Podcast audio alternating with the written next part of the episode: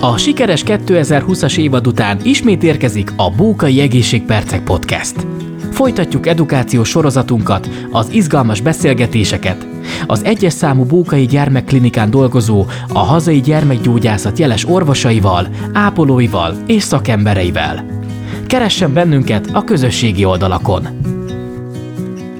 A mai adásban Lénárd Tímeával, a pulmonológiai osztály főnővérével készítettem interjút. Tímea 1993 óta dolgozik a klinikán, és élete legnagyobb álma volt, hogy gyerekekkel foglalkozhasson. A főnővérrel szót ejtettünk a hivatásáról, az osztályon felmerülő nehézségekről, kihívásokról, a közösségről és a szülői segítségről is. Fogadják az adást sok szeretettel!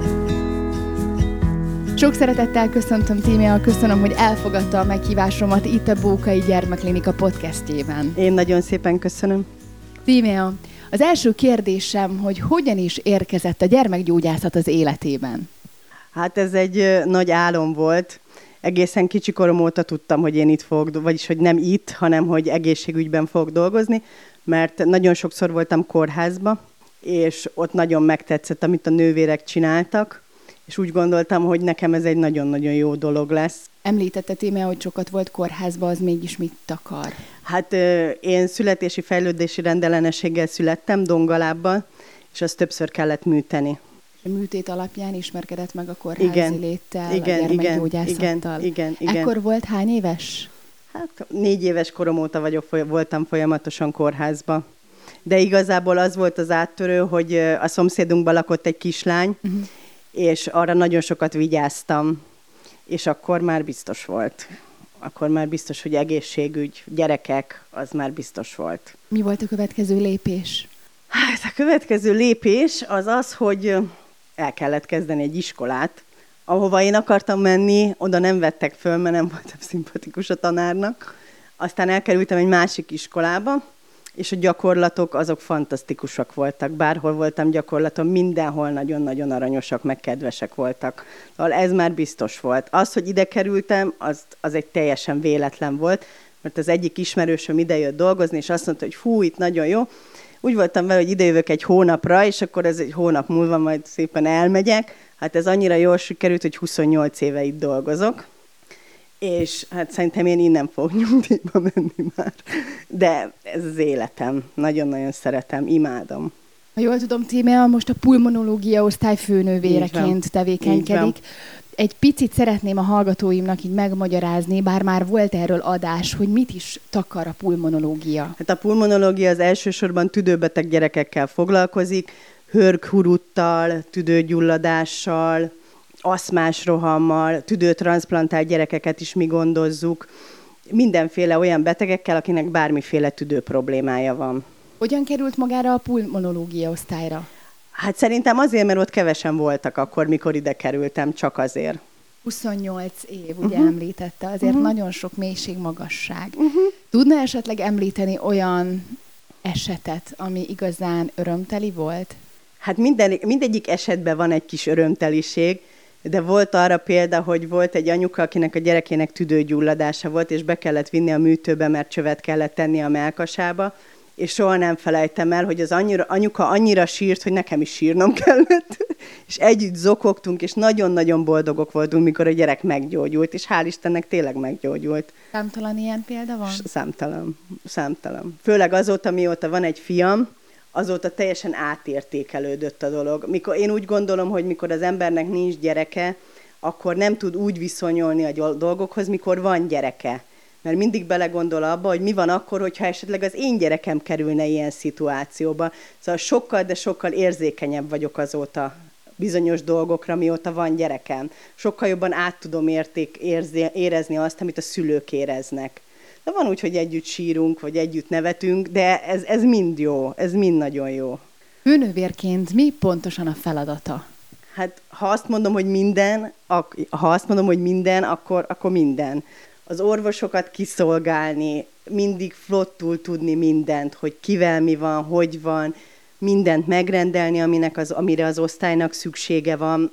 Mi? Hát minden ha jól tudom, ugye főnővér, ami azt jelenti, hogy egy csapatot is vezet, így van, igaz? Így Mesélne van. egy kicsit a csapatról. Rajtam kívül van két kolléganőm, akik fantasztikus emberek, szóval annyira nagyon-nagyon jól össze tudunk dolgozni. Hát az egyik kolléganőmmel, 20, én 28 éve jöttem ide, ő 29. Szóval szinte együtt nőttünk föl, mindent tudunk egymásról, már tudjuk, hogy ki mit gondol, mihez nyúl oda, automatikusan, ha már ő gondol valamit, akkor én már automatikusan csinálom. Szóval ez egy nagyon-nagyon jó csapat. Ennél jobbat nem is kívánhatnák. És a főnökeimről nem is beszélve, hát azokat imádom. Imádom. Éjjel-nappal felváltva? Én csak egyet éjszakázok, uh-huh. de legtöbbször itt vagyok estig. Estig, akkor ez már tényleg a hivatás szeretet. Ó, igen, igen, ez az, ez az. Pímea, kérem, meséljen nekem arról, hogy milyen nehézségekkel kell küzdeni az osztályon a szülőkkel is szoktak konfliktusok lenni, nem nagyon értik meg, hogy ez most miért, miért van úgy, hogy csak egy szülő lehet itt, miért nem jöhet nagymama, nagypapa, unokatestvér, ügunokatestvér, bárki. De aztán mi elég szépen meg ezt nekik magyarázni, és megértik, és onnantól kezdve semmi probléma nincsen ezzel. Igazából nálunk nincs olyan hú de nagy probléma, amire most azt mondanám, hogy ez olyan probléma, amit nem tudunk megoldani. Említette ugye a szülőket. Mégis mit tanácsolna azoknak a szülőknek, akik ilyen problémával küzdenek, vagy nehezebb a kommunikáció, vagy esetleg ugye maga a pánik ugye eluralkodik egy-egy ilyen helyzetben, hiszen borzasztó helyzetben látjuk ugye a gyermekeket, hogy mit szokott segíteni esetleg praktika, eszköz, módszer, amivel egy picit jobban meg tudjuk őket nyugtatni? Én úgy gondolom, hogy a szülők folyamatos tájékoztatásával, illetve azzal, hogy látja, hogy mi nem vagyunk egy szörnyetegek, és csak azzal vagyunk elfoglalva, hogy nekik, illetve a gyermeknek minden meglegyen, ezzel nagyon-nagyon sokat tudunk nekik segíteni. Ilyenkor a szülők az önök gondolatait elfogadják, támogatják, vagy éppen az ellentétét váltjuk? Ez emberje válogatja. Hol, az egy, hol ilyenek, hol olyanok, de azt mondhatom, hogy az esetek 80%-ában a szülők teljesen segítőkészek, hogy mondják, ez vice versa. Szóval ők elfogadják, amit mi mondunk, illetve fordítva. Fordítva. Vannak baráti kapcsolatok. Általában egy gyermek mennyi időt tölt a pulmonológia osztályon? Hát ez a betegségétől függ természetesen, de nem sokat. Nem sokat. Pár napról van Pár napról van szó. szó. Így van, így van.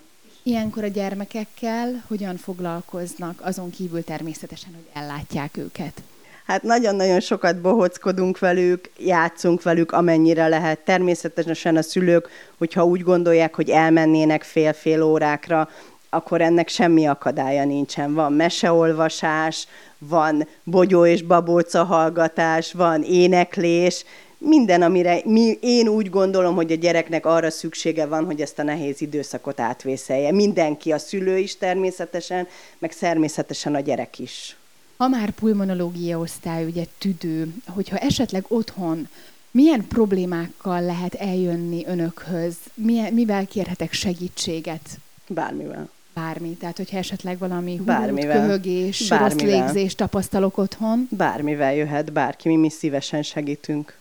Mikor történik esetleg vészhelyzet az adott szituációban? Mikor látják el a gyerek, gyermeket úgy, hogyha esetleg valami nagy gond történhetett?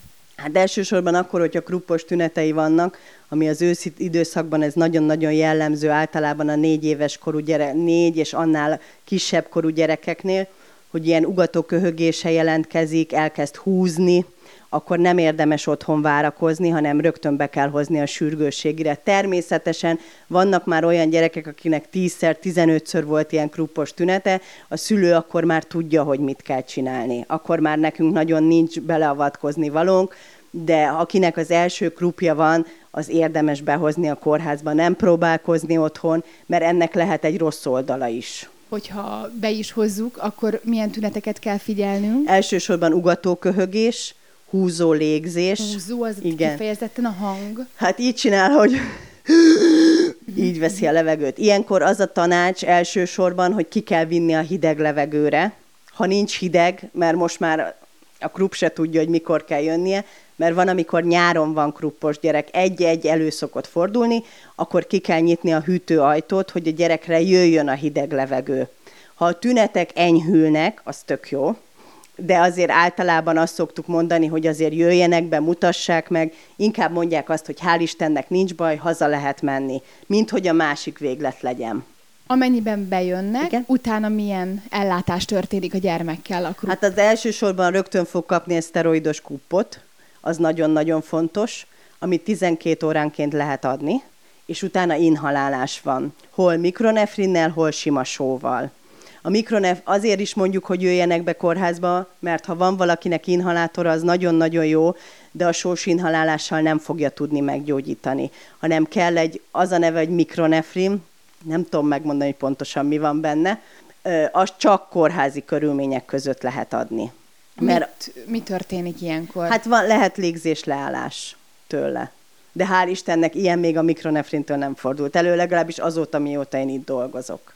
Nagyon ijesztő jelenetek szoktak azért zajlani? Engem már nem tudnak megijeszteni. De azért igen, van amikor, van, amikor mi is megijedünk, és akkor szólunk az orvosnak, de na, na.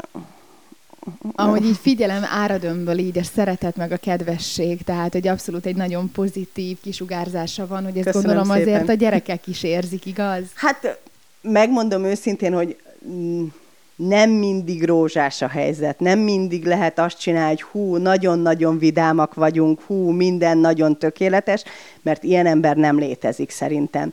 Van olyan nap, amikor azt mondom, hogy most én ezt már nem, én ezt már nem akarom csinálni, és már elég volt, és különben is, de hál' Istennek van egy nagyon jó főnököm, akihez bemegyek, és megmondom, hogy most fölmondok, és ad egy csokoládét, és akkor meg van oldva a probléma. Szóval van olyan mélypont, mikor már azt mondom, hogy én már nem, nem bírom. De aztán mindig történik valami pozitívum, és akkor utána ezt mind elfelejtem.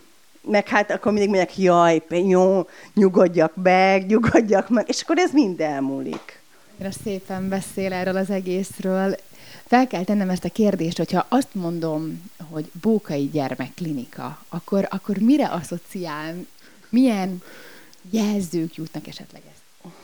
Én úgy gondolom, hogy a Bókai Gyerekklinika az egy nagyon-nagyon összetartott csapat. Akik itt dolgoznak már száz éve, azok, az mindenki ismer mindenkit.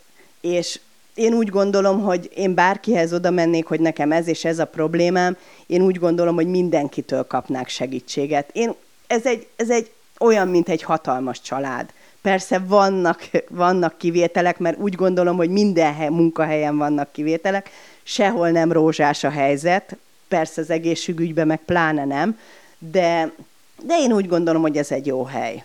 Ez egy jó hely. Mi a jövő, mi a vízió? Nyugdíj? Nyugdíj. A nyugdíj. Sok van még hátra? Nagyon. Hát még 12 év, de hát ez nagyon gyorsan el fog tenni. Hát minden. A gyerekeket gyógyítani, csinálni ugyanúgy, ahogy eddig csináltuk. Ennyi. Folyamatos fejlesztések is vannak? Járnak különböző továbbképzésekre? Jelenleg most nincs alkalmunk rá az adott szituációba, de persze, szokott lenni. Volt ilyen online továbbképzés, azon, aki akarta, azt megcsinálta. Hát szoktuk, de mi már úgy gondoljuk, hogy mi már amit tudnunk kell, azt, azt már itt elsajátítottuk.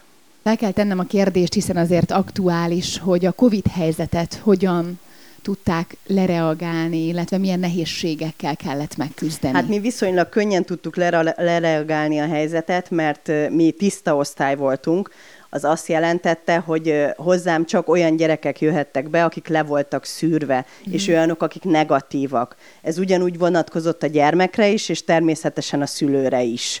Viszonylag mi nagyon-nagyon könnyen, sok gyermek nem volt, az én osztályomon legalábbis, természetesen más osztályon több gyerek volt, de mi viszonylag jól átvészeltük, amit remélünk, hogy a negyedik hullámban is így fog történni. Lesz negyedik hullám? Hogyne? Hogyne lenne? Hát per, hát mindenhol ez hangzik, hogy lesz negyedik hullám. Tímia, nagyon-nagyon szépen köszönöm ezt a rövid, de annál boldogabb, vidámabb Hát beszélgetést. én nagyon szépen köszönöm, egy élmény volt. Még Nagyon nem volt podcastban, ugye? Jól tudom. Tessék? Még nem, nem, volt. Nem, nem, nem voltam. Hát akkor ez volt az első alkalom, Igen. és tökéletesen. Nagyon szépen köszönöm. Köszönöm Én is, szépen. nagyon szép köszönöm. napot. Nagyon szépen köszönjük, hogy meghallgatták az adásunkat. A többi epizódot megtalálják a www.bókaigyermekklinika.hu per podcast oldalán, illetve iratkozzanak fel a Bókai Alapítvány podcast csatornájára. Bókai ambasszadorként kifejezett célom, hogy a kommunikációs csatornáimat felhasználva minél nagyobb támogatást szerezzek a Bókai Gyermekklinikán gyógyuló gyermekek számára. Gyűjtésemmel szeretném segíteni az Európában egyedülálló Bókai Arcrekonstrukciós Centrum létrejöttét. Csatlakozzon ön is a kampányomhoz, segítsünk együtt. Egy kicsit a kicsiknek. Bővebb részletekkel kapcsolatban a Bókai Gyermekklinika Alapítvány weboldalán tájékozódhatnak. A podcast a Magyar Nemzeti Bank támogatásával valósult meg.